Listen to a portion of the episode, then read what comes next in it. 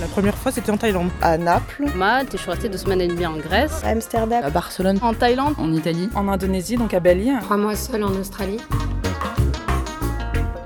Bonjour à toutes et à tous et bienvenue dans ce seizième épisode de La Bougeotte. Je suis Daisy et je vous parle toujours pas depuis Téhéran, mais bien depuis Paris, où je suis en compagnie de Marine et Laura. Coucou. Comment ça va les filles ? Ben moi ça va, je suis toujours en lune de miel avec mon amour de Max, la chatonne que j'ai adoptée euh, euh, bah, la semaine dernière. En fait, pour la simple et bonne raison qu'on enregistre exactement le même jour que l'épisode quinze. Donc pour celles qui n'avaient pas suivi, Daisy est toujours en train de squatter à la maison. Elle attend son visa pour l'Iran. Ok, je comprends, je comprends. Il va falloir que je parle vite. Et puis Laura qui avait le pied cassé commence à se remettre et là ça repart. C'est la rentrée, ça repart. Ouh, sur des chapeaux de roue. Bon alors comme on est à fond, bah on va direct enchaîner sur notre super sujet du jour, n'est-ce pas ? hmm Comme d'hab, Laura, tu as le don pour, de, pour vraiment trouver des femmes qui ont des histoires et des parcours assez exceptionnels, donc je te laisse nous en parler. Elle aime pas trop qu'on la présente comme ça ou qu'on la mette sur un piédestal, mais euh, je, vais, bah, je vais rester factuelle et puis vous pourrez juger euh, par vous-même. Donc j'ai rencontré Alix Soulié au Festival d'Avignon cet été grâce à une amie euh, comédienne. Alix, elle y jouait un spectacle seule sur scène qui s'appelait « À table ». Et dans son spectacle, elle raconte son choix euh, de partir seule pendant sept mois et dans dix-neuf pays, pour aller à la rencontre d'autres femmes et recueillir leurs paroles autour d'une table, autour de sa table. On l'écoute. C'est euh, janvier deux mille dix, euh, ça fait des mois que je me tape la tête sur euh, cette table et pour écrire un spectacle que j'ai en moi mais que j'arrive pas à coucher. L'idée, c'est de faire un spectacle minimaliste avec juste une table et mon corps. Et je voudrais parler des femmes parce que je suis une femme et, et la femme, c'est, c'est vaste comme sujet. Alors, je, à force de tourner en rond autour de cette table, je, je finis par décider de partir euh, et de l'emmener avec moi pour faire un tour dans le monde. Alors, je commencerai par l'Italie, la Slovénie, la Croatie, la Hongrie, la Roumanie. Quand j'arrive sur la, le plan, à côté de la Roumanie, je vois écrit « Moldavie ». Je tombe en amour de ce mot « Moldavie ». Je trouve que c'est joli, alors je me dis que j'irai jusqu'en Moldavie avant de, de quitter l'Europe pour l'Asie. Et donc, après l'Asie, j'irai en Amérique latine. Comme j'avais fait espagnol en deuxième langue, je me disais que, que je serais en terre conquise. Pour ce qui est de l'Afrique, j'avais beaucoup de, de contacts dans de nombreux pays d'Afrique. Mais au dernier moment, ce printemps arabe toute seule avec cette table, c'était trop risqué. Alors, tant pis pour l'Afrique, je, je m'arrêterai là. Et une fois que j'ai choisi tous mes pays, je me suis dit... Euh, qu'il fallait demander de l'aide à des connaissances pour pouvoir euh, trouver des contacts sur place. J'avais une proposition, elle était simple. L'idée, c'était de, de, en échange d'un hébergement chez l'habitant, je proposais des ateliers d'expression corporelle à des groupes de femmes. En clair, je, je les invitais autour de ma table pour, euh, pour partager avec elles mon laboratoire de recherche. Et je leur demandais en amont de venir avec un objet de leur choix qui nous servirait dans les exercices. En, en fin de séjour... Avec celles qui le souhaiteraient, je proposais de faire une présentation publique de l'expérience. Et en parallèle, j'étais à la recherche de volontaires qui pourraient accepter de répondre à, à un questionnaire que j'avais rédigé et traduit en anglais et en espagnol. Voilà. Et pour les autres langues, je, je sollicitais les institutions françaises pour qu'elles mettent sur place à ma disposition des interprètes. Au bout d'un an de recherche avec mes amis et, et mes connaissances, j'avais des rendez-vous dans plus de la moitié des dix-neuf pays de ma liste. Donc, je pouvais partir. Alors, j'avais un sac à dos, une sorte de, de, de, de, de sac euh, polochon là, qu'ils ont les marins. Donc ça, c'est dans mon dos, parce que j'avais encore les quatre barres euh, qui agrandissent ma table. Donc, il fallait un sac long pour que ça rentre dedans. Et euh, j'avais une valise, euh, le format le plus grand qui puisse passer, mais en cabine. Donc voilà, celle-là était toujours bien remplie, parce que c'était, le seul, c'était mon rab, en fait. Et j'avais euh, la table qui était pliée dans un sac que j'avais fabriqué exprès à, à la bonne taille et qui se mettait, euh, que je mettais sur le diable, euh, le diable que j'ai utilisé pour euh, me déplacer. Et j'en ai utilisé trois parce qu'il ne résistait pas trop au, au poids de, de cette table. Alors, le nombre de femmes, j'ai pu calculer assez facilement. J'ai compté celles qui avaient participé aux ateliers. Après, j'avais des femmes qui avaient répondu à mon questionnaire. Donc oui, j'en suis arrivée à peu près, à, je pense, quatre cents. quatre cents, j'ai envie de dire que c'est une moyenne parce qu'il y a dû en avoir plus. J'avais glissé une question au milieu de, de, de, de questions tout à fait euh, jolies, on va dire, ou simples. Ou, voilà. J'avais posé la question du comment réagiriez-vous face au viol? Alors, c'est pas forcément leur viol, hein, ça peut être le viol d'une proche ou d'un proche. Et euh, ou comment avez-vous réagi? Voilà, donc la question reste extrêmement ouverte puisqu'elle n'est pas précise. Donc ça, ça m'a amené à des réponses complètement folles. Euh, elle parlait de choses qui, re... oui, qui sont de l'ordre de la destruction intérieure, des choses qui, qui sont, euh, qui je pense ne peuvent être écrites que par des gens qui l'ont vécu. Et voilà, donc les réponses étaient très claires. Et parfois, toutes les réponses avaient été bien remplies de façon très riche, et juste celle-ci restait vide. Alors ce vide-là, je peux l'interpréter comme quelque chose de non dit, et ça, ça fait partie des gens euh, de l'inclassable, de, de ces femmes qui disent pas, on sait pas. Donc euh, voilà. Et d'autre part, quand je faisais vraiment les interviews avec la caméra, on avait des réponses qui étaient euh, assez folles. Notamment, des fois, je, je leur permettais de choisir seulement trois questions de mon questionnaire, et elles choisissaient systématiquement celle-là. Ça, ça c'est arrivé très souvent. Quand je donnais le choix de trois questions sur les quarante questions qu'il y avait, il y avait toujours cette question-là qui était abordée. Donc, euh, je me suis retrouvée devant l'évidence que euh, c'était ça qui les préoccupait euh, toutes le plus.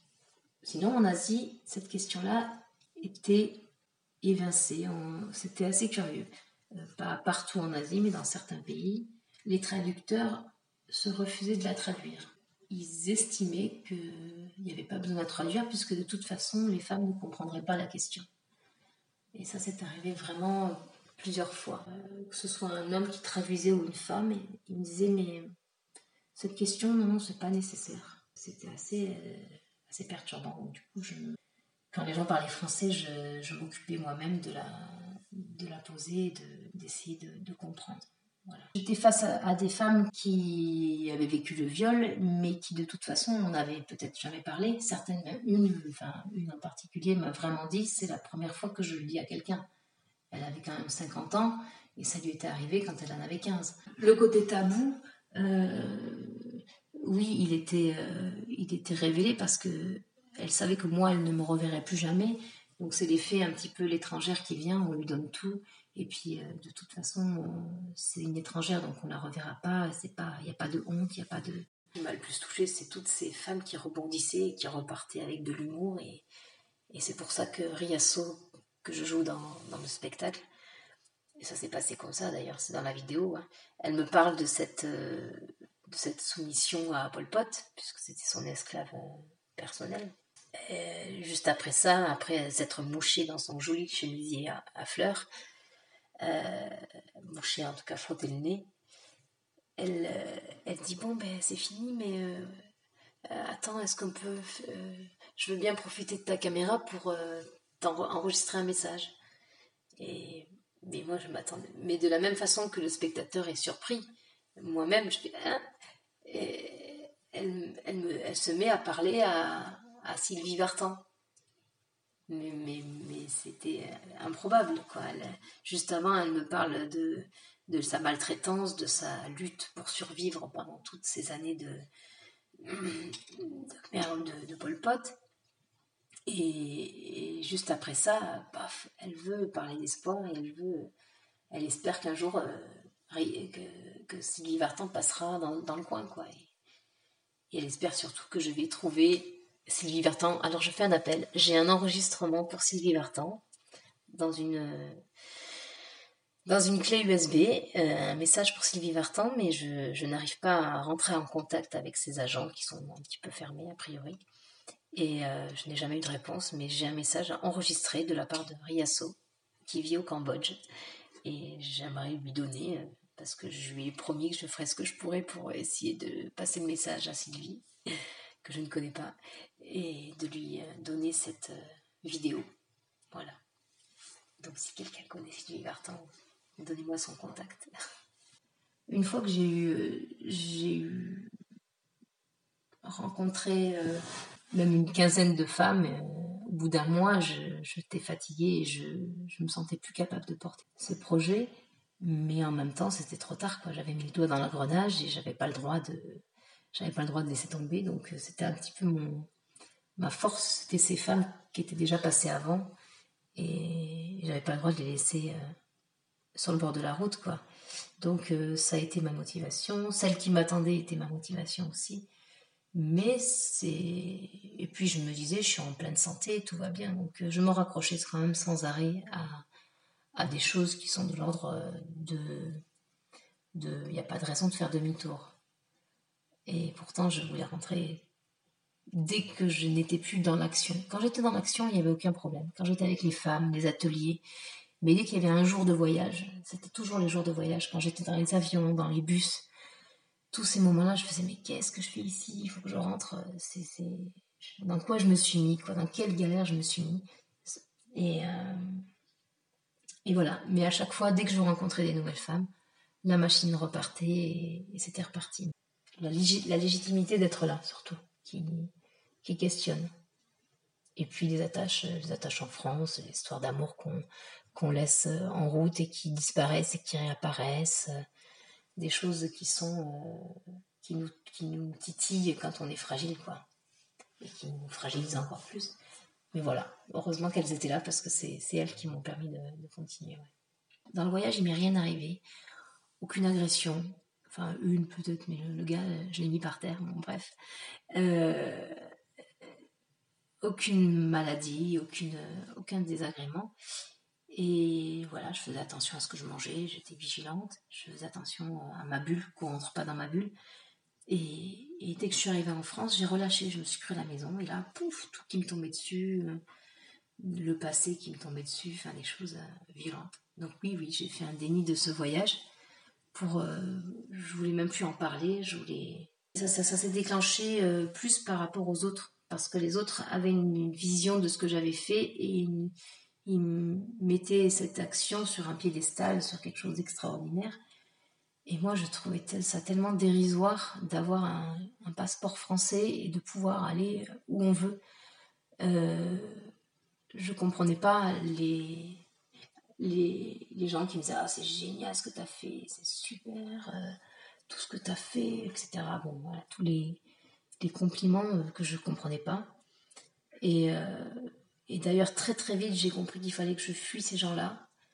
Et, et je suis allée chez des gens qui, qui avaient voyagé et qui, eux, me posaient aucune question, me demandaient rien du tout, me parlaient de rien du tout, euh, m'ont laissée dans mon silence et dans mon, ma digestion. Et j'avais vraiment besoin de, de gens qui, qui m'entourent et qui, qui arrêtent de parler de ce voyage que je... je... Voilà, qu'on me laisse tranquille, quoi. Je voulais qu'on me laisse tranquille. Et, et ça, c'était bien. J'ai trouvé vraiment des, des belles personnes qui, qui m'ont soutenue là-dedans. Jusqu'à ce qu'on me dise « Et le spectacle, tu l'écris quand ?» Je fais « Ah oui, mince. Euh... » Mais en même temps, je ne devais rien à personne puisque je n'avais pas eu de financement. Je m'étais tout auto-financée. Mais malgré tout que je ne devais rien à personne, je me suis sentie obligée de, de très vite produire quelque chose. D'abord un premier spectacle... sans trop vraiment raconter. Je, justement, d'ailleurs, il n'y avait pas de texte dans ce premier spectacle. Justement, pour faire comme si on, oh, ben, on voit un spectacle, on ne sait pas trop de quoi ça parle, au moins, c'est, c'est pas vraiment un voyage, c'est comme un rêve, on ne sait pas. Et après, on m'a dit, ok, si tu veux vraiment écrire un spectacle sur ce projet-là, il faut que tu mettes des mots et que tu parles avec tes mots et que tu dises vraiment ce qui s'est passé. Donc là, aujourd'hui, on est à cette version-là, où je dis vraiment ce qui s'est passé. Et... Et bien sûr, c'est, c'est, c'est transposé en, en forme théâtrale, mais voilà, on est sur du texte et un solo texte. Que j'ai décidé de jouer aujourd'hui à Avignon, puisque je, je l'ai mis en pause quelques temps. Et, et là, je pense que si je veux lui donner une chance de, de voyager, de revoyager, parce que j'aimerais qu'il aille, j'aimerais retourner voir ses femmes. J'ai vraiment pas envie de revoyager, ça c'est sûr. Je suis un peu... J'ai encore la sensation de l'overdose de, du voyage.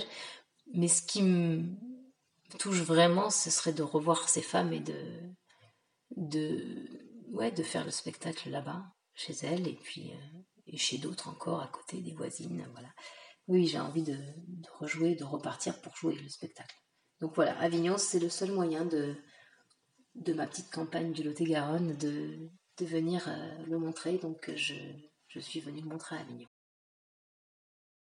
Voilà, c'était le témoignage d'Alix, qui pour la petite histoire a été interviewée, mais genre juste à la sortie de son spectacle. Donc pour moi, déjà son spectacle c'était une performance physique, mais je crois que ça en dit long sur la force qu'elle a. Euh, donc je voulais la remercier vraiment d'avoir accepté de partager tout ça avec nous. Et son spectacle m'a bouleversée. Pour ma part, vraiment, j'ai, bon, je, je vous avoue que j'ai eu les yeux un peu mouillés.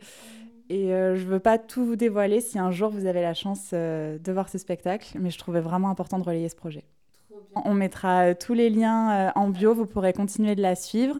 Et elle a, elle a des dates qui sont prévues. Je crois qu'en ce moment, elle est du côté de Montpellier. Donc voilà, okay. N'hésitez pas à la suivre pour en savoir plus. En tout cas, ce projet de tendre le micro et aux femmes, et bah, c'est quand même quelque chose d'assez touchant de recueillir la parole des femmes tout autour du monde.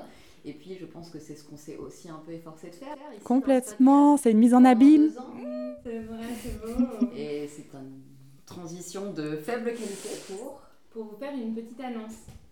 Oui, alors maintenant les meufs, il est temps d'aborder un tout autre sujet, et là je vais devenir super solennelle, parce qu'en fait on va s'adresser directement à vous, auditrices et auditeurs de La Bougeotte. Voilà, vous savez, on s'est donc retrouvés toutes les trois à Paris ces derniers temps, et ça a été l'opportunité de faire un peu le point sur le chemin parcouru, comme tu disais Marine, depuis ces deux ans, hein, et bah, sur les difficultés aussi auxquelles on avait de plus en plus de mal à faire face. Et donc, vous me voyez venir avec mes gros sabots, euh, on a décidé qu'il était temps pour nous de vous dire au revoir et de mettre un terme à l'aventure de La Bougeotte. Voilà. Mmh. C'était pas une décision facile à prendre parce que ce projet, bah, il marchait bien. Avant tout grâce à vous qui nous écoutez et qui avez vraiment pas cessé de nous encourager. On est hyper fiers de ce qu'on a réussi à produire bénévolement pendant ces deux ans. Et on s'est dit qu'il était juste temps pour nous bah, de tourner la page. En plus, toutes les trois, on a quand même beaucoup changé en deux ans. Euh, moi, je suis sédentaire depuis pas mal de temps, par exemple. Daisy, ben, tu t'es installée à Téhéran et tu comptes encore y rester quelques temps. Euh, Marine, tu bosses un peu partout en indépendante. Et notre relation au voyage, ben, elle a évolué aussi. Euh, grâce aussi d'ailleurs à ce podcast et puis à toutes les personnes qui nous a permis de rencontrer. Euh, vous vous en êtes sûrement rendu compte hein, au fil des épisodes, de voir euh, ben, comment on avait pu évoluer avec nos épisodes consacrés à l'écologie, au risque des dérives des voyages humanitaires, aux effets du tourisme de masse. Tous ces sujets qui ont nourri euh, chez nous des questionnements éthiques qui modifient notre rapport au voyage. Mais ben, on ne regrette rien de tout ce qu'on a diffusé. Au contraire, on est super fiers. Et attention, on n'est pas du tout en train de dire qu'il ne faut pas voyager, plus du tout. Euh, on est bien placés pour savoir, et vous aussi qui nous écoutez, mmh. que, ça peut nous, que le voyage, ça peut nous émanciper de ouf. Et nous, on adore voyager. On se rend juste de plus en plus compte qu'il faut recontextualiser tout ça et qu'il ne faut pas considérer le voyage comme quelque chose qu'on consomme sans y penser massivement, en allant n'importe où, n'importe comment. Et que c'est bien aussi de réfléchir à l'impact qu'ont nos voyages sur les écosystèmes, la nature... Euh, penser aux conséquences, sur les populations aussi, euh, voilà, penser à ce qu'on fait. Et en tout cas, voilà, c'est cool que La Bougeotte nous ait permis de, de se poser aussi ces, que- ces questionnements, et je pense que pour vous aussi, ça, j'espère, ça vous a amené à, à vous interroger là-dessus. En tout cas, en ce qui est de nous trois, ben, comme euh, je disais plus tôt, on est super contente de ce qu'on a fait, vraiment. Euh, aujourd'hui, on choisit de voguer vers de nouveaux horizons en laissant La Bougeotte à son apogée. Vous étiez tout de même euh, cinq mille à nous écouter en moyenne sur chaque épisode. Et puis on a été super heureuse aussi d'être citée dans un article de recommandation de podcast du Monde. Si ça, c'est pas de la recommandation. Et ouais po, po, po. On est bah, évidemment hyper touchés à chaque fois qu'on a reçu un petit message de votre part. C'est vraiment trop cool. Et voilà, de se dire que, que le podcast avait pu vous aider à, à sauter le pas ou à vous lancer dans un voyage que vous n'osiez pas faire. Eh ben voilà, pour nous, c'est the récompense ultime, quoi. Donc c'est sûr, on est un peu ému quand même de vous annoncer ça. Et puis, ben, on ne s'interdit pas un retour, pourquoi pas, pour un épisode bonus à l'occasion, ou même une renaissance, hein, qui sait les meufs. Mais euh, de toute façon, on vous laisse tous les épisodes en ligne si vous voulez les réécouter, si vous en avez le goût. Complètement, c'est pas du tout impossible qu'un épisode hop, apparaisse sur votre appli dans six mois, dans un an, euh, on ne sait pas. Et nous-mêmes, si on laisse ce projet de côté, on a plein de belles choses qui nous attendent. On s'est dit qu'on allait vous donner un petit peu euh, des petites nouvelles pour savoir euh, où, où vous pouviez nous suivre. Mm-hmm. Moi, normalement, je travaille plus que jamais sur ma chaîne YouTube qui est consacrée aux femmes et aux droits des femmes. Donc, Marinette Femmes et Féminisme, vous pouvez me retrouver là-bas. Il y a un très beau docu notamment qui arrive donc en décembre sur lequel je travaille. Et vous, les filles ? Eh bien moi normalement si tout va bien je repars très vite à Téhéran et même je pense que j'espère que j'y serai au moment où vous écouterez ce podcast euh, pour cette coup-ci travailler dans le tourisme et voilà et je continue euh, mon blog qui est donc euh, de Paris à Téhéran euh, pour vous parler un peu plus de l'Iran et pour donner encore plus envie au, à vous de venir me voir en Iran. N'hésitez pas à me contacter personnellement, ça me ferait super plaisir de vous rencontrer là-bas et de vous aider aussi à réaliser. En tout cas, voilà pour ce qui est de, de mes projets. Et toi, Laura ? Ben, l'année écoulée, là, j'ai commencé à me mettre euh, plus sérieusement à un atelier d'écriture et ça m'a, voilà, ça m'a apporté beaucoup. Donc cette année, je compte poursuivre dans cette voie. J'espère continuer à, à travailler là-dessus et je ne veux pas en dire plus pour l'instant. Ouais, je comprends, je comprends, mais je sais qu'on aura des belles choses. Et puis bah voilà, suivez-nous sur les réseaux sociaux, vous aurez, des, vous aurez peut-être des nouvelles. Quoi qu'il arrive, on vous embrasse très très fort. Merci mille fois d'avoir fait vivre ce projet avec nous et de nous avoir baladé partout avec vous dans vos oreilles. C'était juste génial de lire vos messages. Merci, merci, merci. Voyagez, kiffez, faites circuler vos ondes de bonheur partout. Vous nous avez trop fait kiffer. On vous aime. On vous aime. Merci.